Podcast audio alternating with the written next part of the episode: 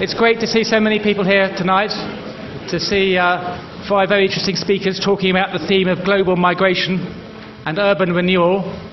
It doesn't really need much um, demonstration about the fact that over the last 20 years, particularly, huge waves of migration across different cities have transformed the urban landscape in London as in many other cities around the world.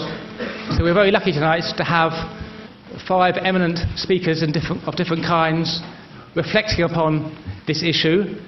For me, one of the interesting themes to pick up will be the relationship between debates in America, the US, and debates in Europe, and particularly the UK. I think we'll see interesting, interestingly different perspectives from our different speakers.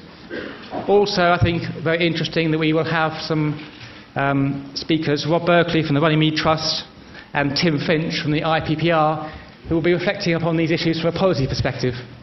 Because clearly, in, uh, uh, in, in recent months, we've been uh, um, watching the debate about David Goodhart's book about immigration and the British dream, which has opened up very interesting policy issues about uh, the implications of immigration in British cities. And I'm sure that will be a very interesting aspect of today's discussion. So the plan is for Philip Kasinitz and Michael Keith to speak for about 20 minutes. And then Rob Berkeley, Tim Finch, and Sharon Zukin will each speak for a few minutes to discuss and raise issues coming out of their talks. I'll give Philip and Mike the chance to respond, and hopefully, towards the end, there'll be a chance for a question and answer session. But clearly, uh, we have an hour and a half, so time is of the essence. So let me move straight on to introduce our two main speakers Philip Kasinitz, Professor of Sociology, City University in New York, one of the leading American scholars who has developed the sociology of immigration in the US into a field which competes with the dominant paradigms of economists, done extensive work on immigration to the US and particularly most recently on the children of immigrants and how they are um, in, uh, um, finding their way in, inside American society. Then Michael Keith uh, is director of the Centre for Migration Policy and Social Change at the University of Oxford, where he also holds a chair in the School of Anthropology, very well known for his work around migration, urbanism, urban culture, um, and two, I think, very interesting and contrasting uh, presentations. Okay, so let me give the floor immediately to Philip.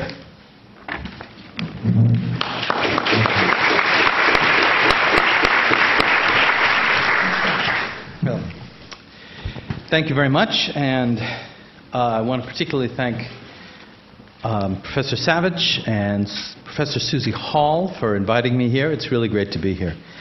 Um, I guess what uh, the topic we're dealing with tonight broadly focuses on, well, the fact that in so much of what we used to be presumptuous enough to call the developed world, uh, we're facing a challenge of societal membership.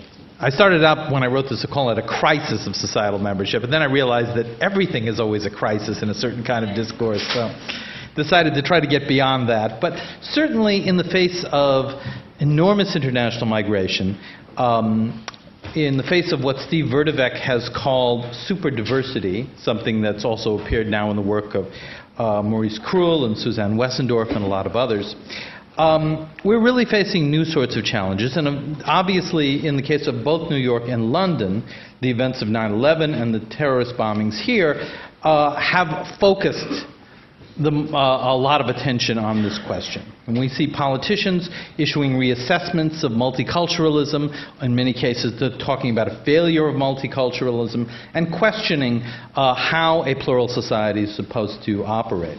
I guess all of these issues of societal membership really raise the question. I hardly have to tell this audience this, uh, but new politics around the issue of what belonging means in society. Who belongs here, but more broadly, what belonging means. Who asserts moral ownership of urban space, a topic Sharon Zukin and I have been working on, but also metaphoric space in terms of a place in the society.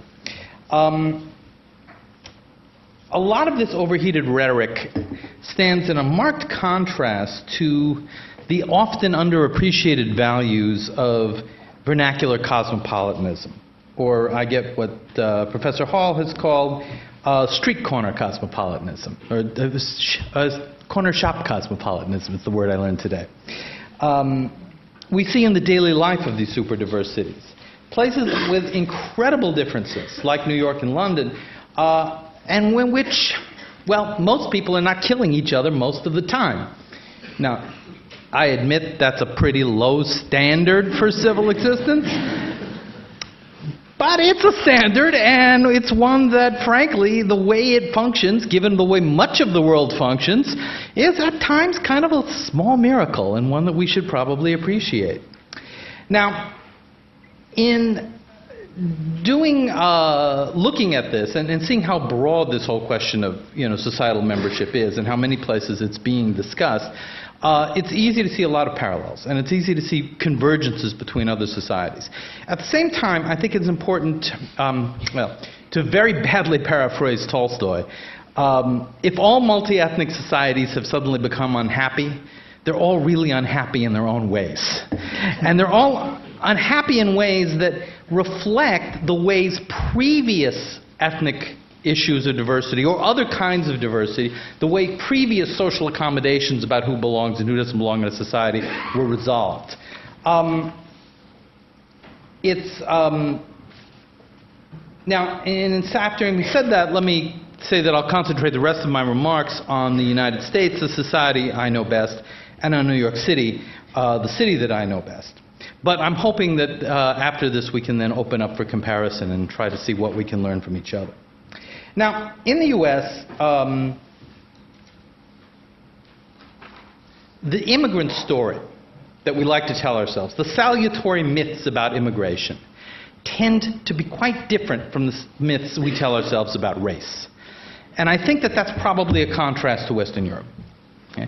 Um, we have the idea of ourselves as a nation of immigrants, and there's a story about this relatively successful incorporation of European immigrants, particularly those who arrived in American cities from the 1880s to the 1920s. And like all self congratulatory myths, this has to be greeted with a great deal of skepticism, and obviously historians have subjected this to a great deal of skepticism, but it's also more true than not. You know, by and large, an awful lot of people were incorporated into American society, and it's something that we look at rather successfully. And as I'll speak in a moment, it contrasts very much to the way we understand our far less happy experience around the issue of race. And the contrast is there in the way we conceive of people's membership, even when they're in fact the same people. Okay? Um, now, the dominant version of this myth I should note, is not one of total assimilation, although sometimes it's caricatured that way by the critics. Um, at least it hasn't been since the 1960s. Um, there's, in the US, the sort of way in which we celebrate ethnic difference is one in which we talk a lot about substantial room being allowed for the maintenance of difference and even the celebration of difference, provided that certain basic principles are adhered to. Um, you know, the English language, uh, basically playing by the rules of constitutional democracy and so forth. And in some ways, at least the way in which Americans tend to understand this, and I think this is more true than not, is that the U.S. has been relatively successful in handling ethnic differences that result from immigration, in part because our standards are pretty low in terms of what a common culture would be. We don't really care which football team people root for, or even which football team they're a member of, which I understand has recently become a controversy here. Um, we, uh, you know, and, and, even in New York, in the post 9 11 period, it's, while certainly there have been renewed ethnic conflicts of all sorts, it's really hard to imagine uh, a French style headscarf controversy, for example. Um, ethnic shopping streets are almost universally seen as a good thing, to take a topic that a lot of urbanists are concerned with. Um, they're celebrated. The mayor will, you decide to open one, the mayor will show up and give you a proclamation. You know, this is sort of just part of the vocabulary. I understand Ken Livingstone was trying to establish a Chinatown in London. Is that, do I have that right? Um, probably put up a big gate you know, which is what they do in every Chinatown in the world. Now, there are places in the world where that's actually controversial, you know, and where people say, well, this is kind of celebrating balkanization, and actual planners should take it upon themselves to make sure that things are more distributed. Uh, it, that's just almost unimaginable in New York and most older American cities. Um, and I would say here the heightened level of diversity does seem to help. Um, the types of contact that happen in the super diverse city, where you have a great many groups and a great many bases for diversity, and where the same people may be members of various different kinds of diverse communities, tends to work differently than having one or two or three large master statuses, you know, in which you really get uh, firmer, uh, stronger cleavages. Um, now, I know what you're going to ask. Isn't there a tremendous increased anti immigrant sentiment in the United States? And to some extent, there is, and there certainly has been in recent years. I think, however, this points to the importance of what people who do U.S. immigration scholarship have called the new destinations. Okay? When we look at the increasingly hostile climate that immigrants face, it is one of the issues in which Americans who don't think, we think of ourselves as a very national culture, you know, but um, it's one of the areas where regionalism still continues to be quite important. And in places like Alabama and, um, and uh, Arizona, which have been the centers of anti immigrant legislation, are one of the important things to remember about them is that they're places where immigration is a very new phenomenon. Okay, and where um, there hasn't been a long history of immigrant incorporation, and which local civil society doesn't see itself in those terms. Um, this contrasts a lot with those cities, and I'm thinking particularly New York, but also Chicago, San Francisco, that have been immigrant receiving entry points for a very long time. And the reason I raise those three cities is they were three of the top 10 immigrant receiving places uh, in 2010. They were also three of the top 10 immigrant receiving places in 1970, and they were uh, um, in the top 10 of immigrant receiving cities in the United States in 1880. You know, so there's been a continuous uh, um, presence of migrants. And what I think that leads to is institutions, but also to some extent ideologies of incorporation. Okay? Um, institutions like my own city, University of New York, which makes a big deal about the great success of its immigrant students and sees the incorporation of immigrants as very much part of its mission, but also the ways the public school system deals with it. The public school system at the moment will send home languages, uh, send home notes to, uh, to parents in 140 languages. I just looked at their website, um, including Yiddish and Celtic. What the hell that's about, I have no idea. But sometimes ethnic symbolism, like, vaguely go, goes way beyond any practical application. But that's okay. Um, we have expectations. We have expectations of ethnic succession, and expectations that ethnic succession doesn't lead to civil wars. Uh, a couple of uh, weeks ago, in the Democratic primary, uh, a Mexican displaced a Puerto Rican city council person. You know, very bitter. Lots of people in the neighborhood are upset. No one thinks a revolution is going to break out. This is a kind of a, a basic. And while people may not like the specifics, the notion that ethnic succession is a legitimate part of the way city government is supposed to function is broadly accepted. Okay. Now, of course, there are people who get upset about ethnic distinctiveness, including things like distinctive dress. Uh, given our wonderful American ignorance of the rest of the world, you've probably noticed that in an effort to beat up Muslims, we often attack Sikhs. Um, um, that rising nativism, um, which has become, I think, very important on the far right in the United States, uh, very much is bounded up with anti urbanism. And to some degree, perhaps, a little bit anti Semitism. Um, it has to do with the idea that real Americans are white and rural and small town Americans. And you'll notice, in some ways, a lot of the more loony of the attacks on Barack Obama have focused on his alleged foreignness, even more than his alleged blackness, or not so alleged blackness. Um, However, I want to emphasize that while this is worrisome, and while it's real, and while this part of the far right thanks to the gerrymandering of the House of Representatives, exerts an extraordinary amount of power in the United States, it is still a minority position, right? In fact, it may have been what got Barack Obama reelected. Obama took 70% of the Latino vote. He took almost 70% of the Asian vote. He took 70% of the Jewish vote. Pretty much anybody who identified themselves as different from that mainstream voted for Obama. And given the fact that he's been a pretty bad president on immigration issues, that deportations are higher now than they've ever been. You know, we don't have good polling data on Muslims. You know, the kind of repression that Muslims have faced in the United States in many ways has been shameful, and yet I am fairly sure he got a large majority of the votes of Muslims if we had good polling data. That has a lot to do with the fact that he legitimizes the notion that difference is okay.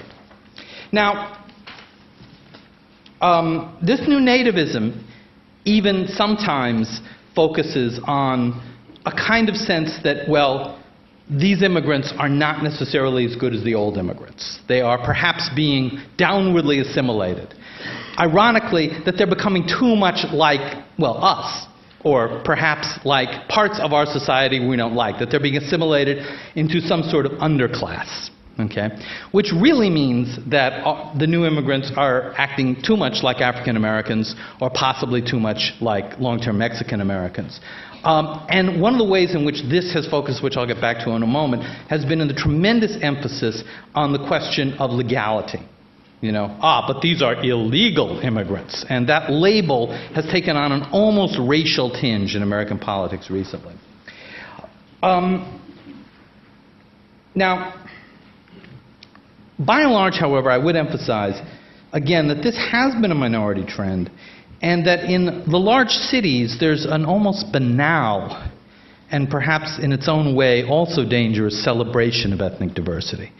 Um, the uh, local public radio show in New York recently had a sort of debate, a mock contest, over which was the most diverse city in the world New York, London, uh, Toronto, and, and I think Sydney was the fourth, but that, they, they, were thrown in just to get beat up. They were not, they were not even contenders. Um, but they got alleged experts to get up and brag about the fact that, well, New York's more diverse because of this way of measuring it, London's more diverse because of that way of measuring it. And there is, what's interesting here is that an awful lot of our elite, uh, including our last two mayors, uh, one of whom was a real Republican, one of whom is sort of a Republican, um, have really stood up for pro immigrant policies, which actually put them quite at odds with their national party and was, was politically somewhat costly in terms of their national reputations.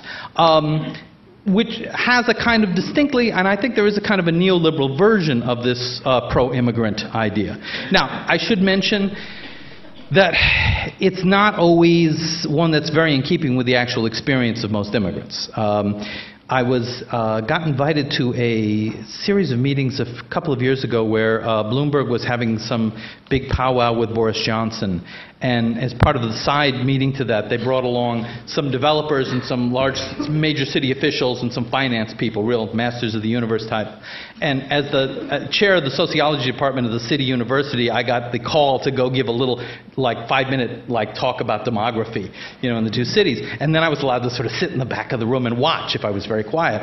And and it was quite amazing. Everybody was pro immigrant, gaga pro immigrant. We get the best. Why shouldn't we get the best young people from every country on the planet? Blah, blah, blah, blah, blah. And when you scratched it a little bit, it turned out that they're pro, and they were arguing over who was more pro immigrant. And the New York people were saying, oh, the London people were so much better. And what they were really meaning was that it was easy for international finance executives and high tech engineers to get in to London than it was to New York, and that kind of thing. There was very little real appreciation of you know, the actual lived experience that most immigrants have. Nevertheless, you know, there is kind of a celebration of the pro-business side and entrepreneurialism among immigrants, which really feeds into the whole question of urban renewal.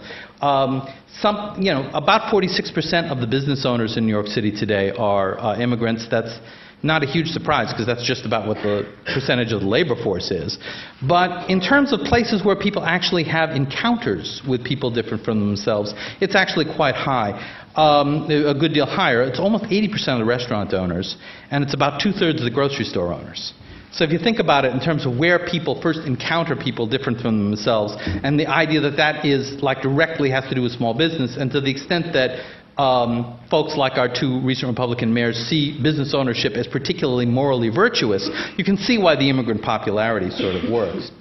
Um, also, however, the celebration of immigrants among urban elites in the United States has a subtle upbraiding effect for African Americans.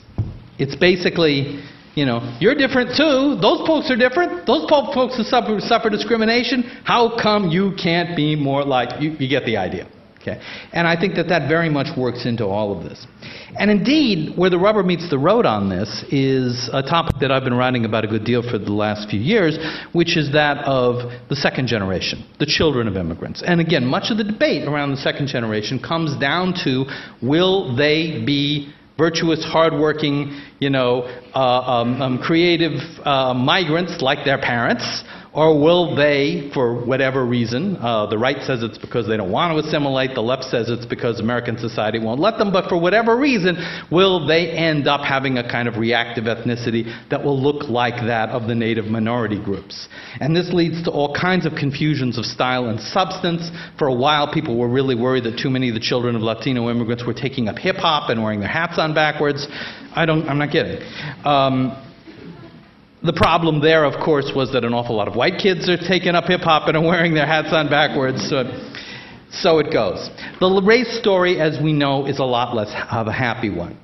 And in fact, I think uh, many of the uh, foundations, you could almost see a palpable sense of relief when the issue in the 1990s sort of became let's look at immigrant incorporation rather than the issue of race uh, and almost an abandoning of the discussion of race.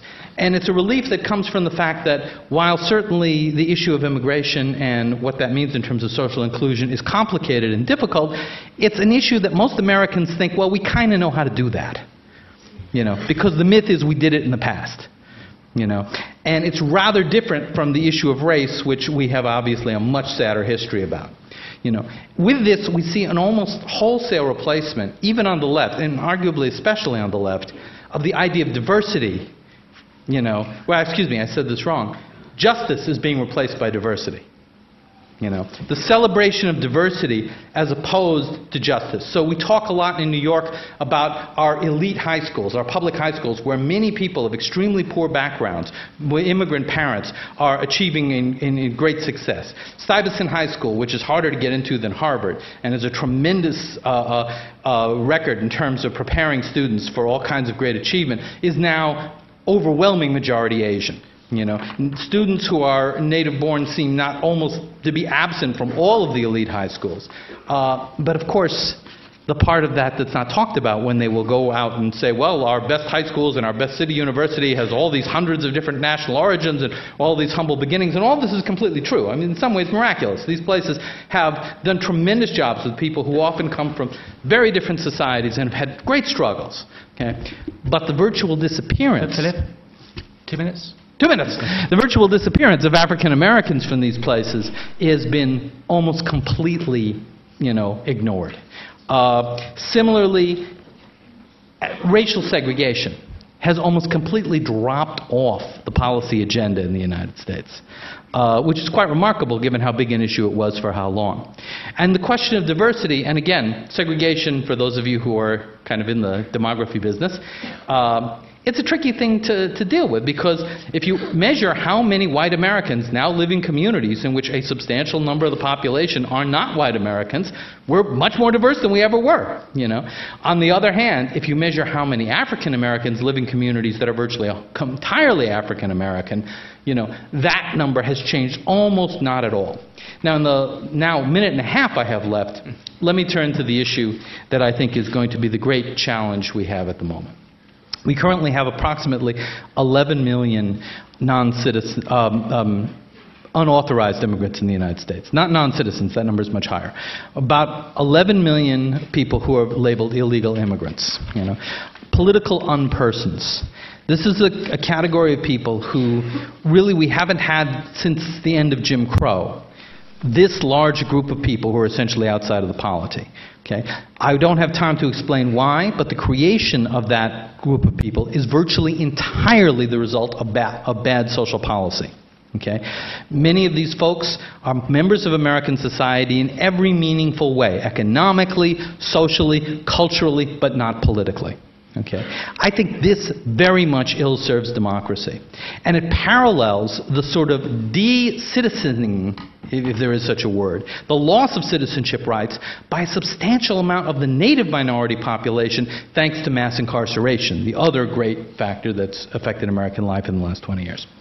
As a result, you know, we are increasingly seeing citizenship in the most narrow legal sense become a very important category in the United States. At the time when we have an African American president, we still have this exclusion of this very large group of people based on literal citizenship rights. Okay? And if you talk about rights to the city or rights to virtually anything else, you know, this seems to be just an important starting point. And I would just mention that in the US, where we have a heritage of civil rights and the protection of civil rights, we find ourselves particularly ill equipped to deal with the question of the rights of non citizens, who, by their definition, don't have civil rights. It's because we don't talk about human rights. And I suspect that's the great civil rights struggle or the great equality struggle that we're going to be facing for the next five or ten years. Thank you very much.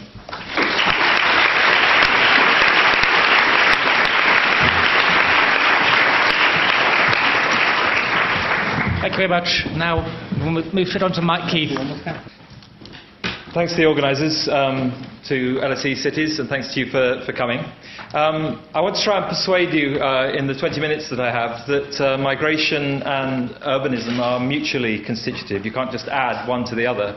And I want to do this by suggesting that we need uh, a new language really to try to make sense of the, the, the city as a commons, the, the, city of the future as being, if you like, a, a form of commons on the one hand, and what that means is that the social forms of migrant urbanism that emerge and shape that city have to be conceptualized in terms of their emergence, their flux, their continual propensity for change.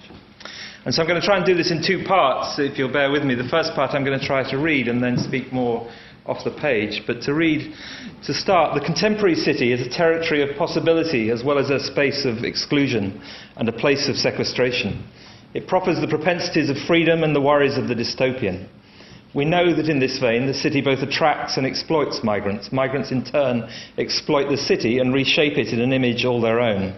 But equally, the mutations of the urban fabric assume situational logics, the simultaneous decline and renewal generating forms of path dependency and lock in that create in turn new relationalities that structure further metropolitan futures.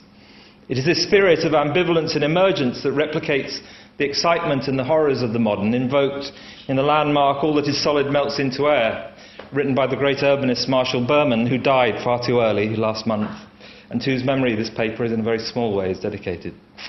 For Berman, reflecting on his own work, the story of Faust was the key metaphor of modernity, perfectly aware as he was that for Marlowe and for Goethe, the story had two very different endings. The city registers the consequences of migration through the pluralities of cartography and chronology. It's a long standing truism of migration studies that the, the, migration studies research that whilst the economic benefits of migration are realized at the geographical scale of the labour market, the incidental costs are realized at much smaller geographical scales, particularly in small neighbourhoods subject to rapid social change. The life cycle welcomes migrants most often as young adults, free from the costs of birth, child rearing, and schooling that are normally borne by societies from which migrants move. So both the scale jumping between neighbourhood and city and the time shifting across the life cycle shape the calculus of migration externalities, both positive and negative.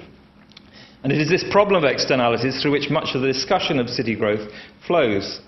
Harvard economist Ed Glaeser has claimed that cities unlock the dynamics of social and economic change through the beneficial positive externalities of urbanism's density of people and institutions. From a very different political, disciplinary, theoretical trajectory, Former Multitudes editor Yann Moulier Boutang has argued similarly that the positive externalities and spillovers of the networks of the, of the city drive economic change, what he calls the cognitive capitalism of the 21st century. A similarly optimistic notion of the propensity of the city echoes through Hardt and Negri's invocation of the multitude and the commonwealth. But how do we conceptualize these concentration effects of urban, urban dispensation?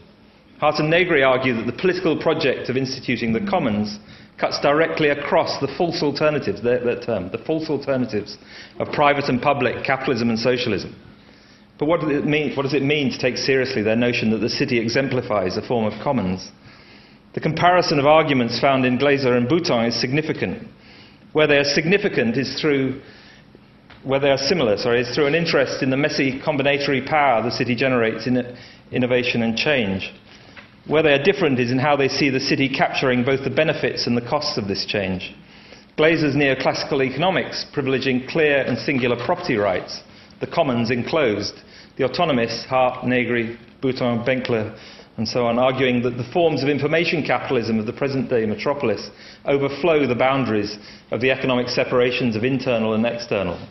Arguments often articulated in scholars of the cities that we see more in the urbanists of the global south, such as Malik Simon and Ananya Roy Ravisundaram. But the differences between these two positions are perhaps not quite as absolute as we might think. The neoclassical sorry, sorry, the neoclassical economics take is much more flexible about property rights than caricature expressed in the everyday realities that we see in the planning of cities in North America and Europe. Securitization of land, development of a municipal tax base, actuarial estimates of future revenues, they all assume a shared city of the future that rests in some way on an income of the present and assumes a socialization of the benefits of economic change. And you can see that, if you like, if you look at Boston's Big Dig or London's Crossrail, how we think about the future city and its social benefits and the costs of its financing in the present day. And even Benkler, actually, the radical legal theorist, suggests that more generally one can say that the commons and property exists more on a spectrum of institutional arrangements than as polar opposites. So when the city is viewed as a commons, its successes and failures lie in the facility to balance public and private interests, maximize the positive externalities of economies of scale, scope, and skill that come from the creativity of the metropolis, and minimize the negative externalities of pollution, rent seeking, excessive regulation. The arrival of new people in the city, international migrants in 21st century London as much as rural migrants in the arrival cities of the global south, highlights the difficulties of getting the balance right. And I want to try and suggest that there are two challenges that flow from this, this take one conceptual, one practical. Conceptually, where the autonomists and the neoclassical economists differ, in is how we think about the most efficient way to handle externalities. To simplify greatly, in early 20th century economic orthodoxy, Pigou's argument uh, dominated in suggesting that negative externalities needed to be socialized. In the late 20th century, the growing influence of the law and economics school that followed Ronald Coase and suggested that it was possible to combine clear property rights and strong pricing mechanisms to allocate the cost of externalities through markets, if you like, structured the way in which late 20th century urban change came about. The polluter pays, the developer is responsible for negative externalities and captures the value. Education becomes a private good rather than a public good. In parentheses, there's a sort of alternative histories of neoliberalism that are increasingly coming to press at the moment, which are important, including people like William Davis, Phil Mirowski, and others. The essential point is that Coase economized law in the law and economics movement. He shifted juridical debate on the good life enforced by a court to a rational framing of subjects that would maximize utility. The point is to recognize the historical specificity of this moment. Just as law and economics structure the city in a particular fashion, it is possible to rethink how law generates subjects and combines with cultural forms. That is why some of the most powerful thinking of the new writing around the commons comes from those who turn law and the juridical, the jurisprudential back on economics, assert the impossibility of certain articulations of property rights, and the possibility of alternative ways of thinking. Practically, there are forms of existing technocratic knowledge that can be brought to bear to maximize public good. But we're far less confident about the ways in which they bring together, we should bring together these forms of expertise. In the UK, planners can maximise the elements of social housing and public space through the operation of Section 106 mitigation processes in the granting of development control. City managers can model different experiments in value capture that secure public return on private capital through stakeholding investment. Architects can generate footprint cash value through enhancing density and accruing incremental value to invest in public goods. All of these things happen right now in various parts of London. We give examples of them. They don't always happen particularly effectively. The challenge is how we bring them together, combine them in ways that work with an ethical register with which we might be more comfortable. So, what does this mean? Very quickly, if I had more time, I'd, I'd, develop this more. What I try to suggest in a slightly longer version of this is that this makes us think slightly differently about combination, about commensuration, and about comparison. And what I'm trying to su- suggest, I guess, is that there are forms of combination that arise in the new city between material cultures and legal and political status and subject making which might make us think slightly differently about migration. How we combine scale in terms of the, the flips between the neighbourhood level and the city, skills in technocratic ways we actually come to manage the city, but also scope in terms of how we combine ethical registers with cultural realities. These forms of new combination make us think about the assembling of the material and the cultural in new ways. The acceleration of processes of change might be considered, again, almost in Marshall Berman's terms, if all that is solid melts, then both the ossification, dissolving, and reformation of social form might have become more speedy. The challenge of social analysis, then, is to capture that which is changing in a research process whose logistics, from research design through to final publication, may exceed the half life of the phenomena examined. I think far too often, on some, on some occasions, the research is, by the time the, research is published, the city changes ahead of us. Mm. Migration is a classical example of this, where we know that the flux of migration frequently exceeds the pace of academic imagination, let alone the propensity for the media to comprehend what's going on on the ground. In terms of commensuration, in determining the future of the city, different forms of expertise, influence, and design are brought to bear on the fabric of the city. This contest demands a form of commensuration as we consider in whose image, other than that of capital, the city might be reshaped. How do we balance the outcome of the rationalizations of an economist of housing supply, such as Kate Barker, the political demands of a Boris or an architectural lobby, perhaps led by even a Ricky Burdett as part of this process of commensuration of expertise? as are the interventions of the knowable moral certainty of Alinsky's community organizers or the unknowable interventions of the assemblages of the multitude. At different times and different places, particular forms of expertise have purchased, gained traction in shaping built form and corralling popular sentiment. This makes us think, I think, a little bit about how we manage the, the processes of justification that, that are going on at any one stage.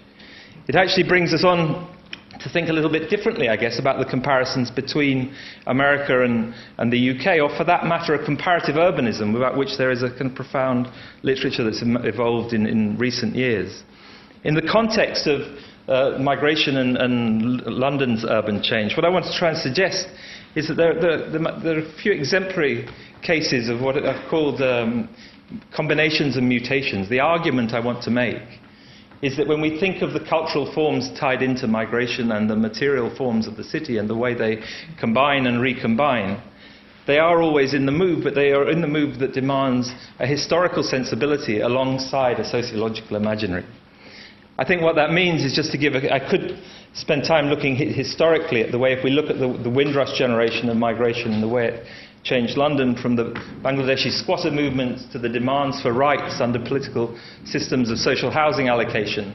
That combination of legal status and popular mobilization and geographical residential settlement create different and rapidly changing subjects.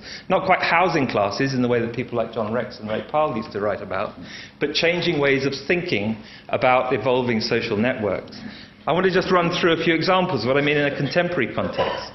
Actually, if you look at estimates, actually estimates carried out in this institution, and this is uh, echoes something Phil was talking about. Estimates in 2009 uh, placed the, the, number of irregular migrants in London at somewhere between about 185 and 430,000 people. And I think, in a sense, there's plenty of research working in, in this area which suggests that the worlds of the, the, the, those forms of migration irregularity much more complex than people think. The paths to irregularity are more plural than are normally recognized, but they generate a different kind of urbanism. The cartography of the city is different. Walking routes common. Boris bikes popular. And one ethno- as one ethnographic study of Latin American migrant labour argued, the knowledge of London bus routes remarkable precisely because hmm. the city is permeable more cheaply from the top of the bus than in the PFI burdened subterranean networks that make some London transport so expensive. In policy terms, the denial of these, the realities in policy circles can be remarkable. Recent research at uh, COMPAS by my colleague Sarah Spencer has highlighted how nation states are in denial about the realities of recognizing what we might almost understand after China as the fl- new floating populations of Europe. The reality gap between nation states that refuse to acknowledge the scale of undocumented migration and metropolitan governments that deal with the consequences is striking, and actually quite different, I think, from North America, notwithstanding recent tragic events in Lampedusa street level destitution and indigence, self reporting at accident and emergency, children that need schooling, disputes on the street, they all penetrate the silence. Confront City Hall on the ground when central government can remain in denial. For these banal reasons, as much for any grand notion of social liberalism, at the level of the city, particularly in London, the argument about undocumented or illegal migration is very different from the traction, very different from uh, at the level of the nation state or the Daily Mail. The traction of debates on amnesties for irregularity, pathways to citizenship, regularising and regulating labour markets play out very differently in the capital from the rest of the country, as the most recent mayoral debates clearly demonstrated, with both Ken Livingstone and Boris Johnson making supportive noises about regularising the legal status of people who have lived in the city many years. And I think, even in contrast, in North America, the political distance between City Hall and Washington, Bloomberg and the White House, may, in a way, confuse party predisposition. But there's much, a much more open debate, I think, about both the, the, the possibilities and the realities of, of, of, amnesty. A second example I want to give is actually take, draws on the work at Queen, Queen Mary that Cathy McIlwaine carried out with Latin Americans in London wherein the, the, the project that uh, she talked about, along, uh, No Longer Invisible, she basically demonstrates how the emergence of new forms of identification from a population for many years invisible creates a status of Latin American Londoners that itself is up for grabs but in dispute. But also that there are particular historical trajectories that we know there is a very specific church in East London through which Father Fred actually hosted people on the floor. It became a site of settlement. From that site of settlement grew a, a pattern of increasing numbers of, of, Brazilians in London. Brazilians in London frequently with Italian, French, or Spanish passports that did not necessarily uh, reflect immediate patrilinearity, but reflected 1920s processes of migration to Latin America from Depression era Europe and return to Europe on, on new passports. New flows of people from the European South to the European North that have followed on from the age of austerity, all creating a kind of flux that is about simultaneously the flux of the city and the flux of identification. And it's also a, a, struggle at the moment that is articulated in language to make visible that flux. And that strikes in the, that is initially might be for a, a politics of visibility and a politics of recognition.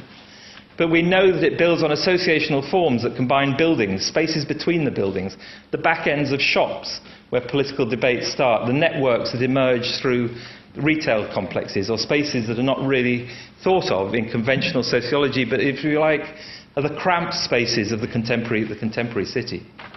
The third example I want to, I want to give of four, so uh, I've called the New Dark London. The weak pound and the open market makes London's residential property market particularly attractive. Some people might have seen a survey from Knight Frank that was published over the summer uh, that actually claimed that 75% of new homes in inner London were bought off plan by people described as foreign investors.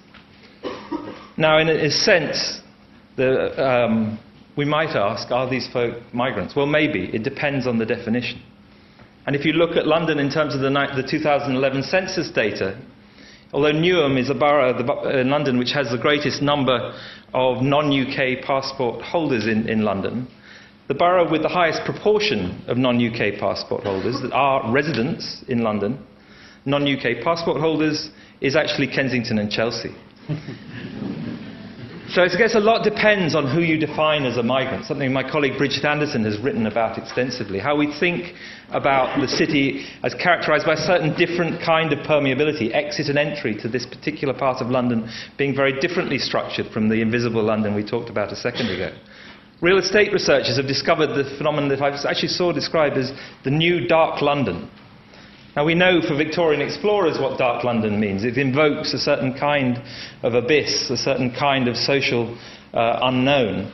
But the new dark London is the London where the lights go out at night where in fact the lights aren't even on during the daytime because half the time people live there, but some of the time they don't. The new dark London for the, the real estate dealers is frequently parts of Knightsbridge where the knock on effect in the shops and the local taxi drivers and so on becomes considerable in the economy because nobody is there. The, the final example I just want to, want to touch on is, is the, around issues of legal citizenship. And again, if I had more time, I, I, I think I've just got about two, two or three minutes, yeah, to, to just kind of run through to the end. I think it's, it's possible to argue, and what I argue in the slightly longer version is that the combination of residential, residential status, migrant history, and the path dependency of those migrant histories creates a different kind of changing London around centrality. Most straightforwardly, we know that welfare changes impact very differently on those people with larger families. There is effectively a flipping of London, where through welfare changes, centrality is more, uh, more va- valorized precisely because your welfare benefits are limited by market based rentals. So if you rent a property uh, and you are on benefits, your chances of staying in inner London diminish. In Tower Hamlets, the housing associations have calculated numbers of people who will be forced out of London as a result of the welfare benefits, and they're striking.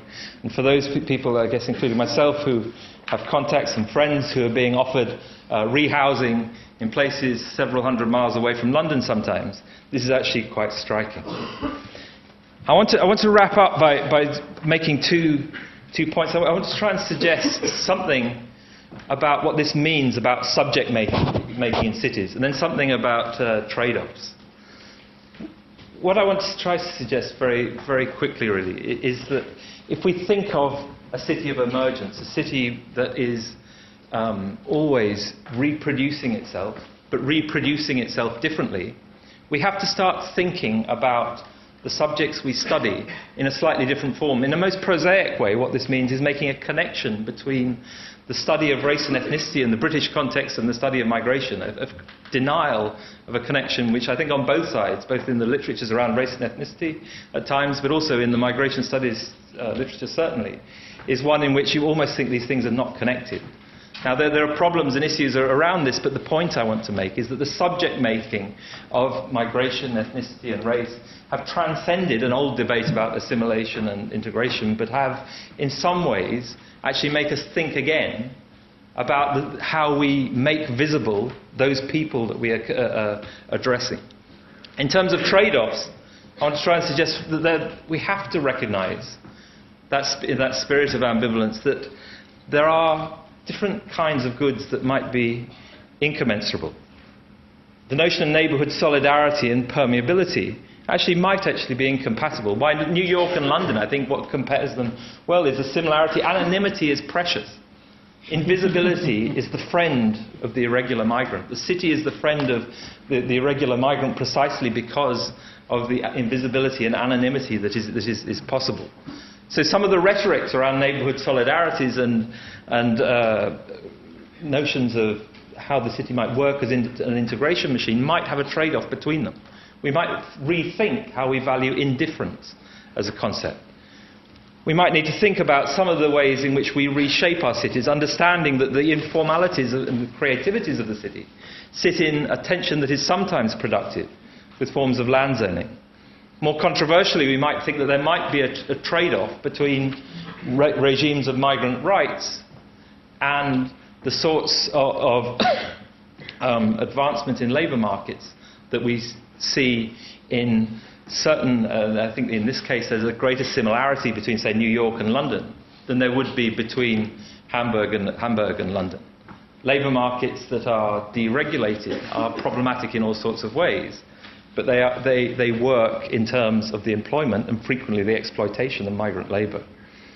And also, in terms of how we think about the rationing of scarce, scarce, public goods, there are measures of the public goods, and anybody who followed the debate about the rationing of social housing in East London that's taken place over seven or eight years, those that are deemed eligible, the worthy poor, might be deemed eligible in terms of a context of the metaphor of the queue, those people who have waited longest or those people who need most. These things are not necessarily readily commensurable one with another, but they have a profound impact on the way in which the city is reshaped. So, to close, in understanding how migration and the city re- recursively recombine, by understanding the city of becoming, in its economic, social, and political context, we may begin to understand the really multidimensional dynamics of the city better.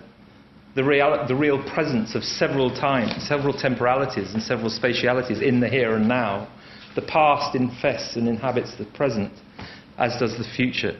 In general, we may need to think slightly more about how context structures the inevitable trade offs and for an urbanism that is slightly more a posteriori and slightly less a priori. Last month, Marshall Berman passed away.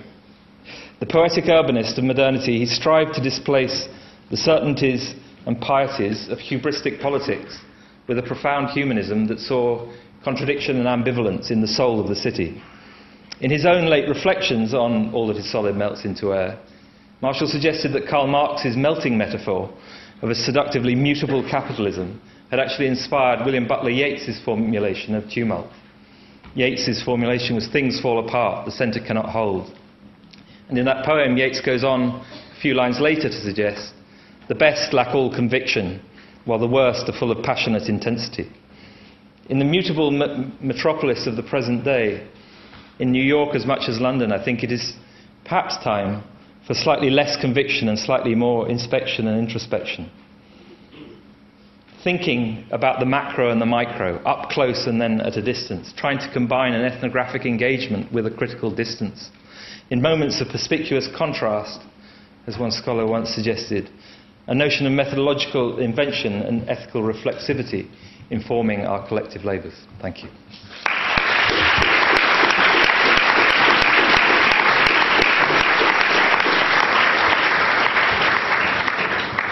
Thanks very much, Mike. We'll move now on to the three discussants who will speak for a few minutes in response to the papers.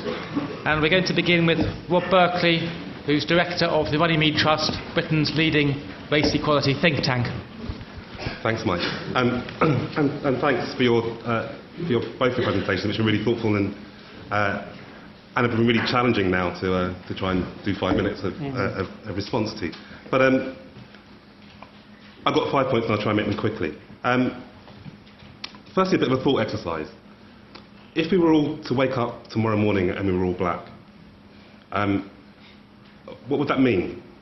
Apart from me running out to buy shares in Dark and Lovely and, and Fashion Fair, um, it would really put into relief that, that, our debate is, is not about culture, um, and a debate is, not, is, is much more about power. Um, so when David Goodhart, who frankly hasn't been mentioned too much tonight, uh, talks about, asks the question about whether we're too diverse. Um, actually, the question he really ought to be asking is who rules? Uh, and we come back to a really fundamental question about, uh, about power. And that may well be why uh, the kind of everyday multiculturalism that we experience, those, those kind of uh, interactions in the shop or in, in, or in a restaurant, um, don't challenge that power. They, so they are pretty much banal. Um, interestingly, uh, government ministers talk about not that everyday multiculturalism, they talk about this mythical state multiculturalism. Uh, and uh, it, it, never existed, by the way, but, it, but it's an interesting uh, myth to spin. Um, but that really does address power. Who rules? Who, who is in charge in these situations? Um, and it strikes me that there's a kind of echo here of, of, uh, of 45 years ago when, when Enoch Powell uh, was speaking that the black man will soon have the whip hand. Um, that's not a complaint really about, uh, about the whip, um, but who holds it. Uh, and, and, I th- and, I think we have to, to, to find ways of, of, ensuring that the discussion about migration, the discussion about, uh, about race, really does start to talk about uh, power much more readily and much more, uh, much more openly. Um, so when Philip was, was talking about uh, the challenge to racial justice and, and how and how we talk about uh, these issues of racial justice. Um, it's, it's, our analysis really that, that, it, that, discussions about race really have uh, fallen off, off the agenda. Um, and this is typified, I, I, think, by the fact that we've got a Minister for Integration, uh, but we don't have a Minister for Race Equality. Uh, and, I, I, think that that uh, sends a signal about what, uh, what our, our, current government thinks uh, is important.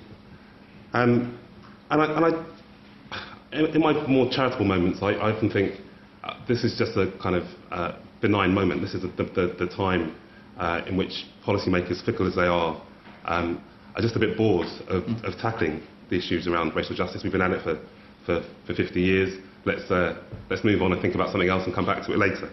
Um, but I don't get that many charitable moments like that. Um, so we end up without a strategy to address uh, racial inequalities.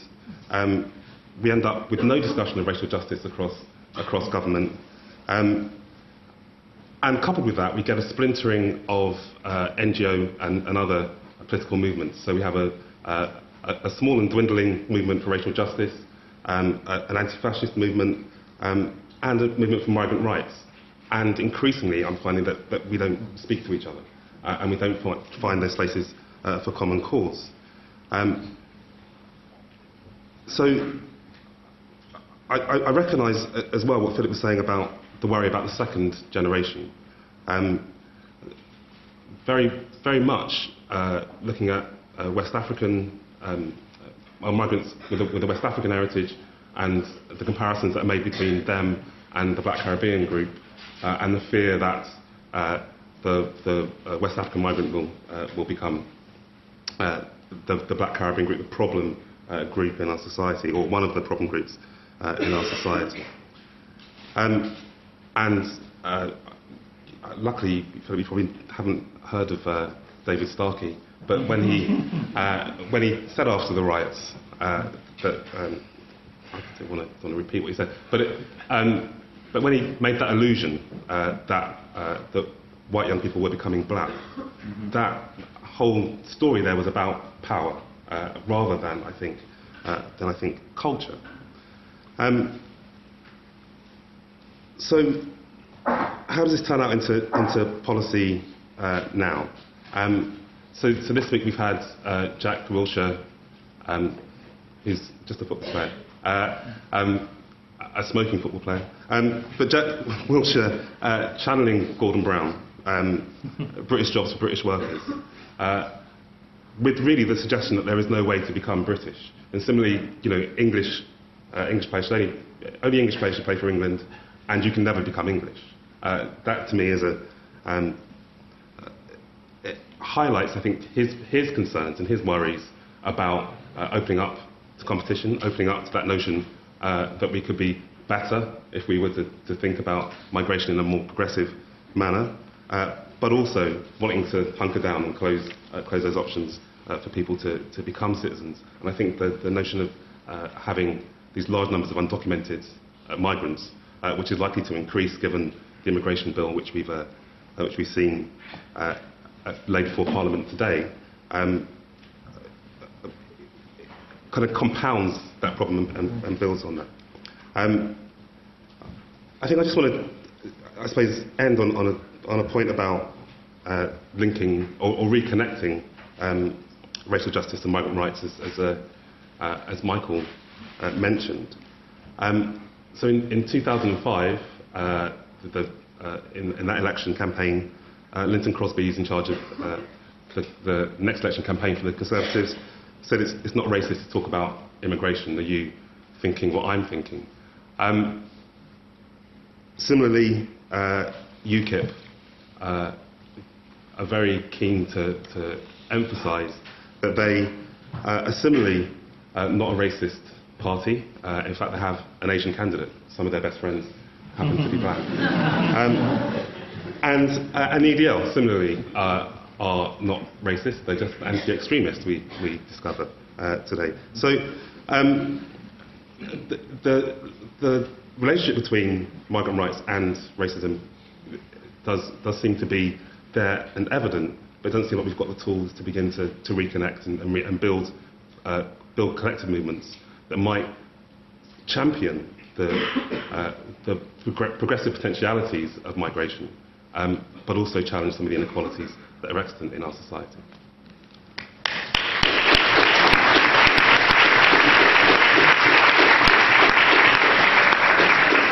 Thank you, Rob. We'll move straight on to Tim Finch, who's Communications Director of the Institute of Public Policy Research. Uh, I'm worried about my contribution being rather coarse after such uh, thoughtful contributions. Um, I, am just going to say, I, I, risk of starting a fight on the stage, I, I, think you've been dead unfair on Jack Wilshere. I don't, I don't think that that interpretation, I think, is, is over the top, frankly. I also uh, think, I, I will say very, very clearly, I, I, I say it's not racist to have a discussion about immigration. I don't think it's racist to have a discussion about immigration control, management, and even restriction. I, and I think, I think progressives need to be allowed to say that. And I, and, I think there's actually quite a lot of good things in David Goodhart's book. So there we are. I've really set myself up. But I'm going to say three things at the beginning. Uh, we've had a lot of immigration into this country in recent years. That's a fact. I think Phil's point was right, and it's right in the UK context as well. In some ways, what was remarkable about that is how little trauma and upheaval that's really caused. I mean, there's, there's a sort of psychological trauma, and, and people get het up about it. But what what's it really caused? You know, the, the society goes on quite well.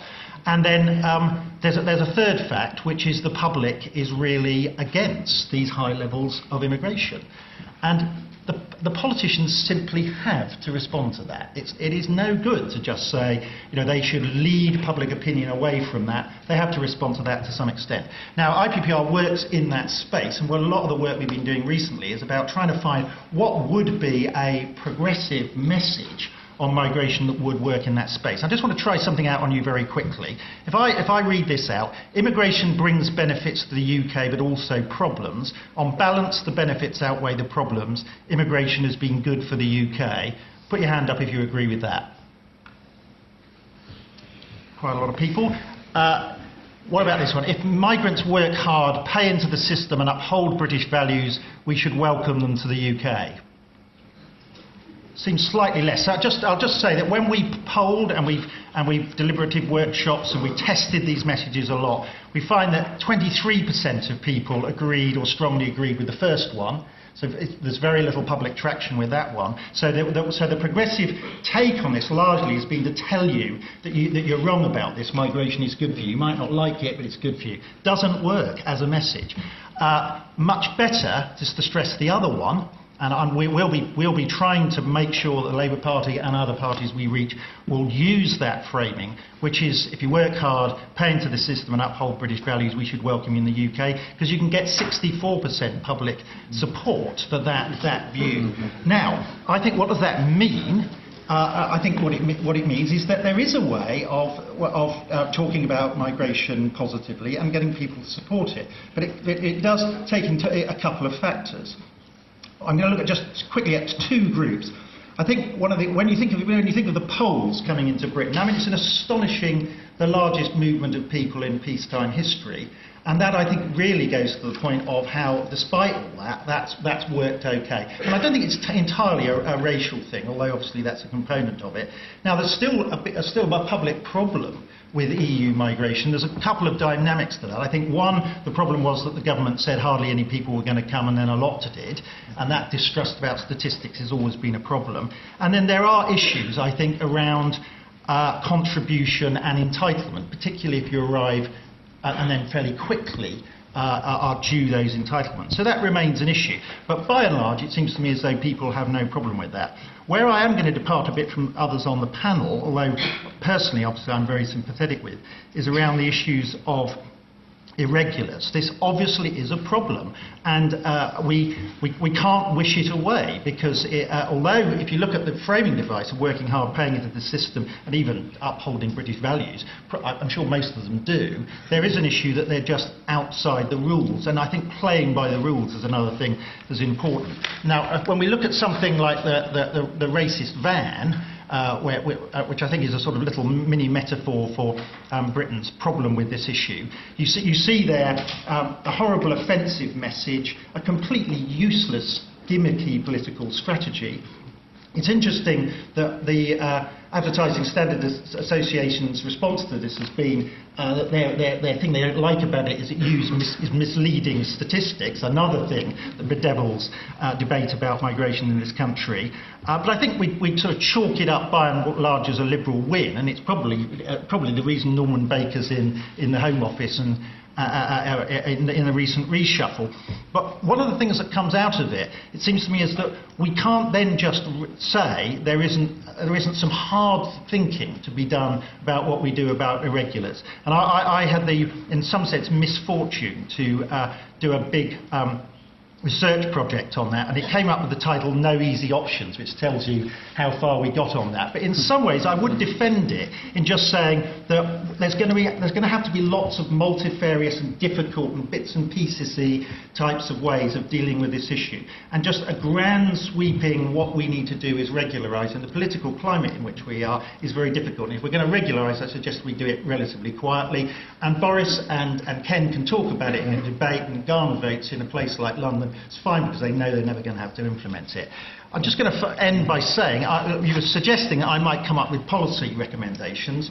Um, I think, in a way, we, have got have too much policy on migration. We've certainly got enough now. I think what the public really wants on this, and this plays into this agenda, is for the system that we currently have to bed down. There might be changes that are a bit more liberal or a bit more restrictionist, but I want to see it settle and to work better how I think we pursue the conversation in this and get it into a better place is by conversation. Just lots of conversations, uh, endless, open ended dialogue.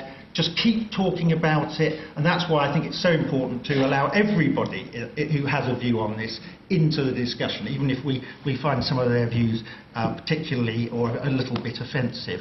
I'm, I'm going to end with the most brazen and naked plug because I, I, I, I, can, and there's a big audience here, I published a novel this summer.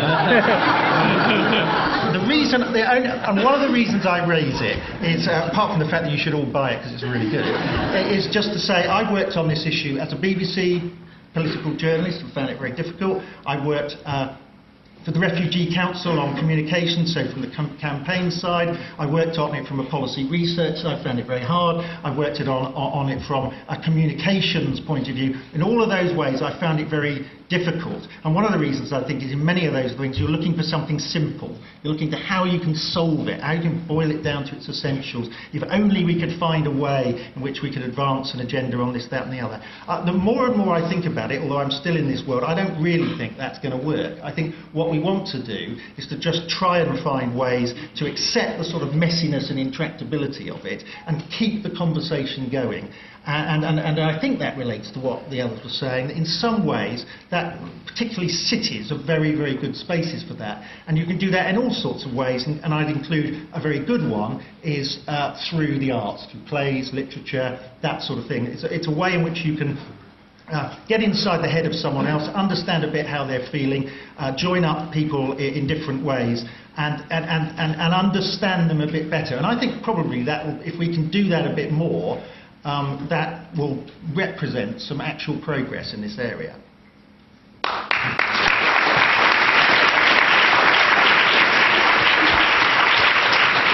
Thank you, Tim. Um, I, I, I, feel we won't have enough time to join the debate fully, but um, let me now introduce Sharon Zukin, who needs little introduction, one of the world's most famous so- urban sociologists.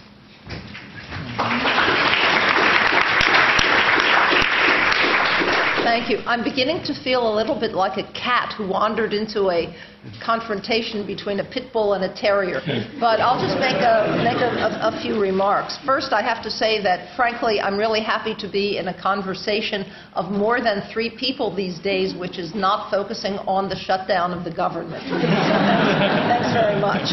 Uh, Second, to, to riff on the, the point that uh, my colleague and friend Phil Kasinitz made, there are uh, enormous and uh, even unbridgeable differences between the UK and the US on the sorts of issues we've been discussing this evening. For example, if the cost of a subway ticket in New York equaled the cost of a tube ticket in London, there would be riots in the streets. And I haven't seen any riots about that issue uh, since I arrived. Uh, the next point, play by the rules, Tim mentioned. and I think that is just um, the opposite point on a spectrum that ends in a conversation about the crisis of civilization. And what are the interesting variables that enter into that, uh, uh, that discussion? Uh, race, to be sure, as uh, the other speakers have emphasized, and also religion, which has not reared its head in this evening's discussion. And I wonder what I can say in the, in the guise of a, of a social theory about race and religion in the, in, in the current issues that roil our two societies. Well, maybe I'll, I'll suggest that less is more.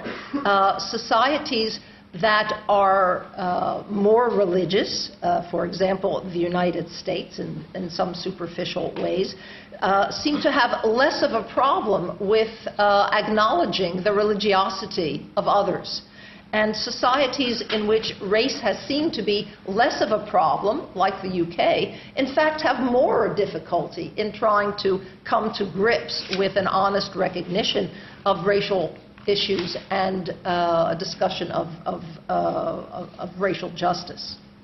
Uh, the next point uh, there's no way to become English or everybody can become American. Uh, I think you know we, our societies are really embroiled in a discussion of whether citizenship is a legal category or a normative category.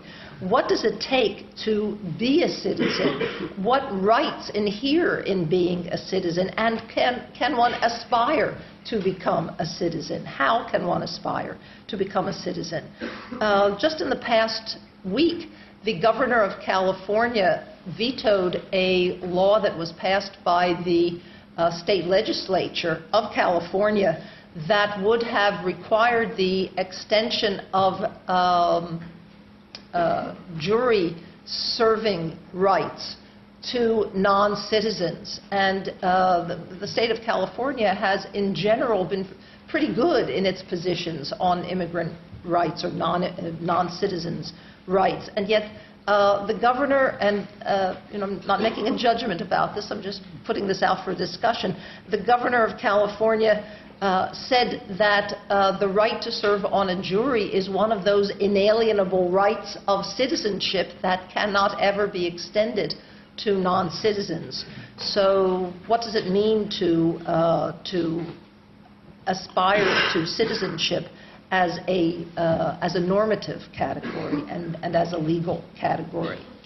Speaking of uh, the state of California, may I point out that nobody has um, spoken about the structure of the state as a determining factor in, uh, in, in, citizens' rights.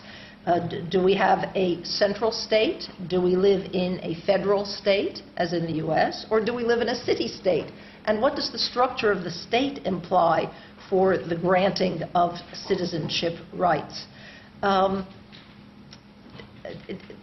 I, th- I think in, in the United States, where entitlement to welfare rights, to unemployment insurance, to medical insurance, as has been very much on the front political burner these days, and to voting rights depends on the federal system.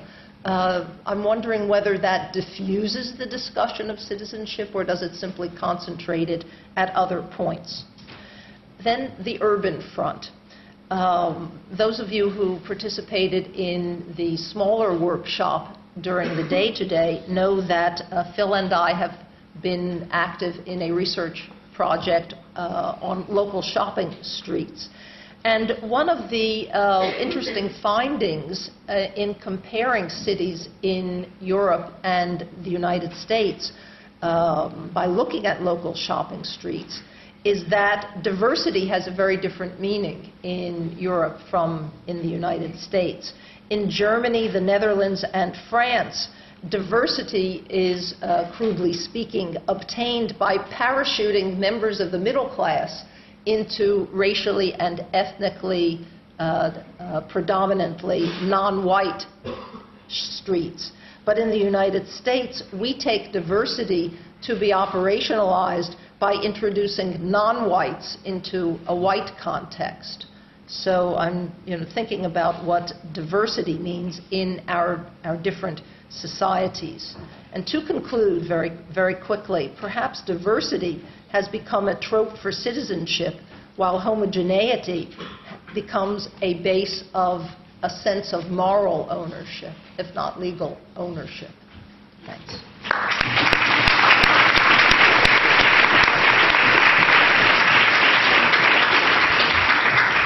Okay, I'll ask Philip and Michael to respond in a minute, but we only have 10 minutes, so I think we'll take a few questions from the floor and then we'll have a wrap up from Philip and Michael. So, does anyone want to ask a question?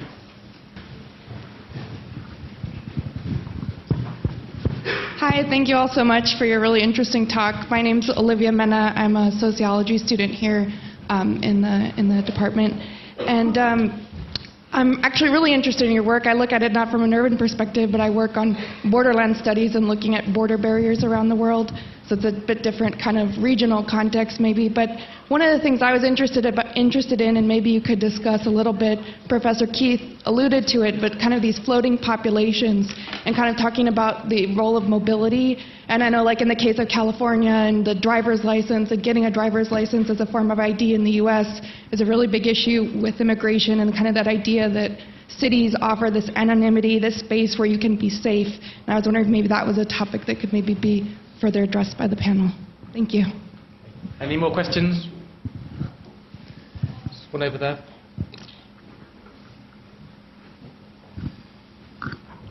Hi, um, Malcolm James, City University. I was just wondering if the um, panel could elaborate a bit on the importance of a utopia for imagining the city to come. Um, we heard kind of three versions of that and one version of governing by focus groups. So, mm-hmm. those of you who spoke about a utopia, I was just wondering if you could kind of elaborate on that. And one, uh, that, that's there. I'd like to ask about what I think is the global elephant in the room. Um, what effect do you think climate change will have on global migration over the next few decades? One more question.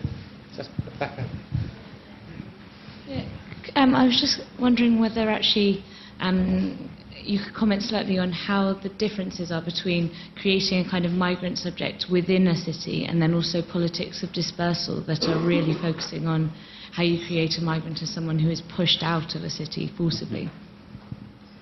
Thank you. I think it's enough. We perhaps we can now have five minutes response by Philip and then Michael. Uh, taking the last first, I think that um,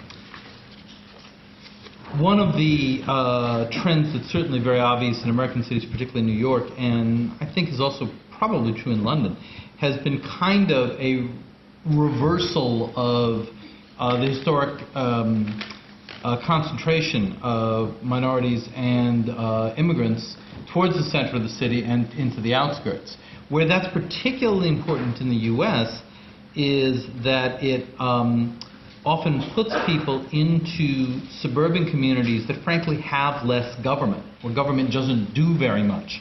And this has to do with the American governmental structure, where uh, the national government isn't very involved in actual local services. One of the great issues underneath uh, a lot of American migration policy is the fact that immigration is one of those issues where, um, to a considerable extent, the costs are borne locally in things like school systems and medical uh, uh, access to medicine and um, all sorts of ways in which you know everyday governance often falls on the hands of local authorities who are really ill prepared for it. Nevertheless, the big decisions like who's going to be admitted to the country and who not are done federally. And suburban communities are often very ill equipped to deal with these situations because precisely the, the, history of accommodation and the building up of institutional and political and cultural accommodations to immigrants uh, has happened in the city. So you've got a kind of a suburban free riding that goes on. And I think that that's really been an issue um, and will be more of one as more people are moving out into new destinations, both rural areas, but also I think particularly uh, uh, outer city areas. Um, and certainly the economy is pushing in that direction. As far as climate change goes, I have absolutely no idea. Um, other than to say that there's a lot of people coming from low-lying places who are going to be moving, you know, for obvious reasons. Uh, New York, of course, has its own climate change issues, as we discovered after a recent hurricane. Um, and so I suspect that this is going to be something that we'll, we'll be dealing with, and that our politics is uniquely incapable of dealing with. Um, but then again, our politicians, as Sharon alluded to about the shutdown, seem to be particularly in, incapable of dealing with a great many things at the moment. And there I would uh, stress again the dilemma of the fact that our cities, which tend to be fairly pro immigration and tend to have a fairly progressive politics on this, are subject to the control of a relatively small minority that, because of the way American government is structured, happen to have a disproportionate amount of um, uh, power in the House of Representatives. At the moment, they're shutting the government down, which is the reason we don't have an immigration reform bill. uh, but may very well be able to stop an immigration reform bill, um, even when they, uh, if the government ever does go back into business. And this is a real fundamental problem for American democracy, um, largely because, well, in the case of the immigration reform bill, we see really fairly solid majorities favoring it. We see a problem that is just festering because we've created this very large number of people. We talk about, you know, is it progressive to talk about unauthorized migrants? But the fact is, in the U.S. case at least, and I'll just speak for the U.S. case, the unauthorized migrants got created by policy um, um, decisions. Uh, we had a period in which it was relatively not easy but possible to become authorized. People who are employed in the United States find it literally impossible. If you're a un- unskilled Mexican without a close relative in the United States, the wait to legally become a migrant, uh, um, to be entitled to legal uh, settlement in the U.S. is about 40 years. I mean, it has literally become impossible.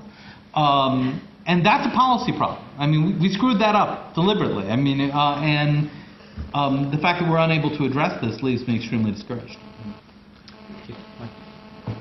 I'll, I'll, try and be brief, so apologies if this doesn't do justice to the questions. But I guess in in this, the social sciences traditions, there are those who will argue for a, a position that starts from the normative. There are those who will argue from a position that tries to pretend that social science can be entirely analytical, and I suppose there are those, uh, include myself among them, would say that these things inevitably bleed one into another, but it's our duty to make visible those occasions when the normative is being articulated and when the, uh, the analytical is. And the reason I say that is because it ties into some of the comments all, all around. The first being that this does not necessarily make things comfortable, right? So, so we know that if you open up to the A8 migrants, and we have controlled experiments of this. And you have a Scandinavian, uh, Scandinavian welfare state, Swedish uh, labour markets with strong unionisation and standard wage bargaining. Um, those labour markets are impermeable, and regardless of anything else, Sweden opens up, very few people move.